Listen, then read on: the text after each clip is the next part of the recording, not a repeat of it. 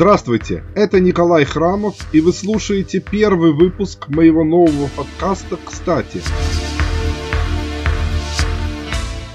Сегодня 20 ноября 2020 года, и, кстати, именно сегодня, ровно 30 лет назад, был арестован Андрей Романович Чикатило, истово верующий коммунист, советский педагог, серийный убийца, каннибал и маньяк.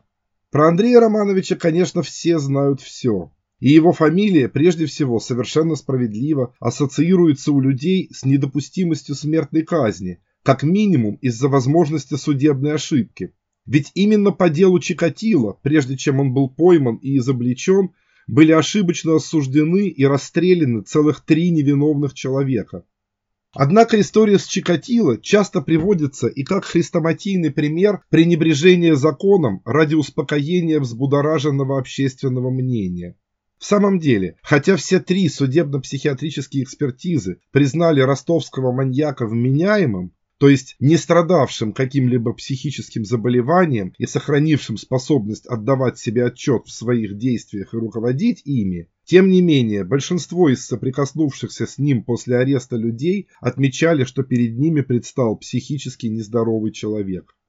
Так известный психиатр, специалист по серийным убийцам Александр Бухановский, который составил для следствия психологический портрет еще не найденного убийцы, и которому Андрей Романович впервые признался в совершенных убийствах, авторитетно утверждал, что Чикатило был болен, и после принятия нового уголовного кодекса его могли бы признать ограниченно вменяемым, что также означало бы психиатрическую больницу специального назначения.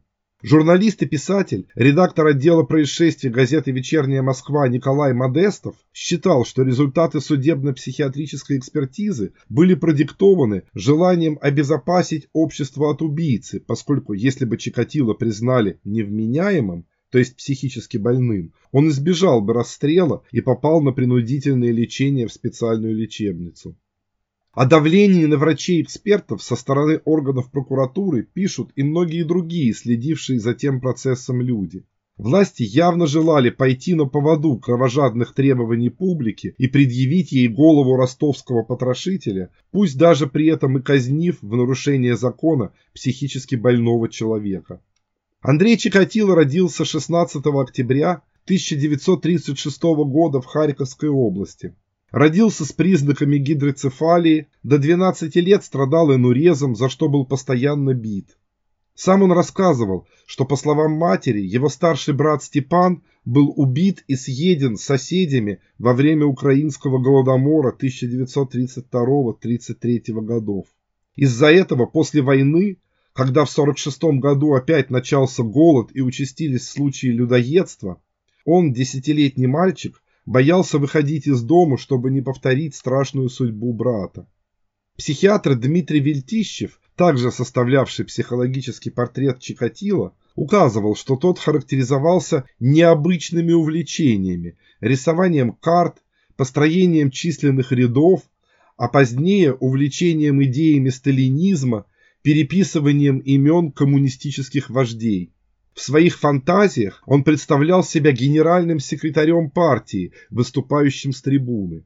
А возникшее в подростковом возрасте чувство неполноценности, связанное с неудачным сексуальным опытом, компенсировалось повышенным интересом к учебе, увлечением марксистской философией, ожиданием скорого коммунизма как избавления от несправедливости и враждебности окружающего мира.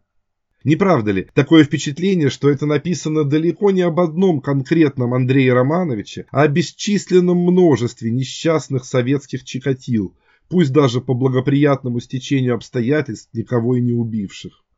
Мальчик, евший в детстве траву, чтобы не умереть с голоду, и боящийся повторить судьбу съеденного в голодомор брата, Подросток, растущий в стране, где секса нет и находящий самоудовлетворение в переписывании столбиком фамилий коммунистических каннибалов.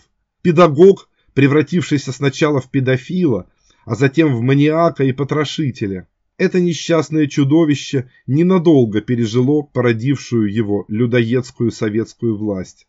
Андрей Чикатило был расстрелян в Новочеркасске в день Святого Валентина, 14 февраля 1994 года. Кстати, он стал одним из последних людей, убитых в России по приговору суда. С 1996 года смертной казни в нашей стране больше нет. Это был Николай Храмов и очередной выпуск моего подкаста «Кстати». Если вы хотите поддержать этот проект, а также слушать или читать все материалы первым, присоединяйтесь ко мне на Патреоне www.patreon.com храмов через KH или просто кликните на ссылку в описании. Скоро услышимся снова!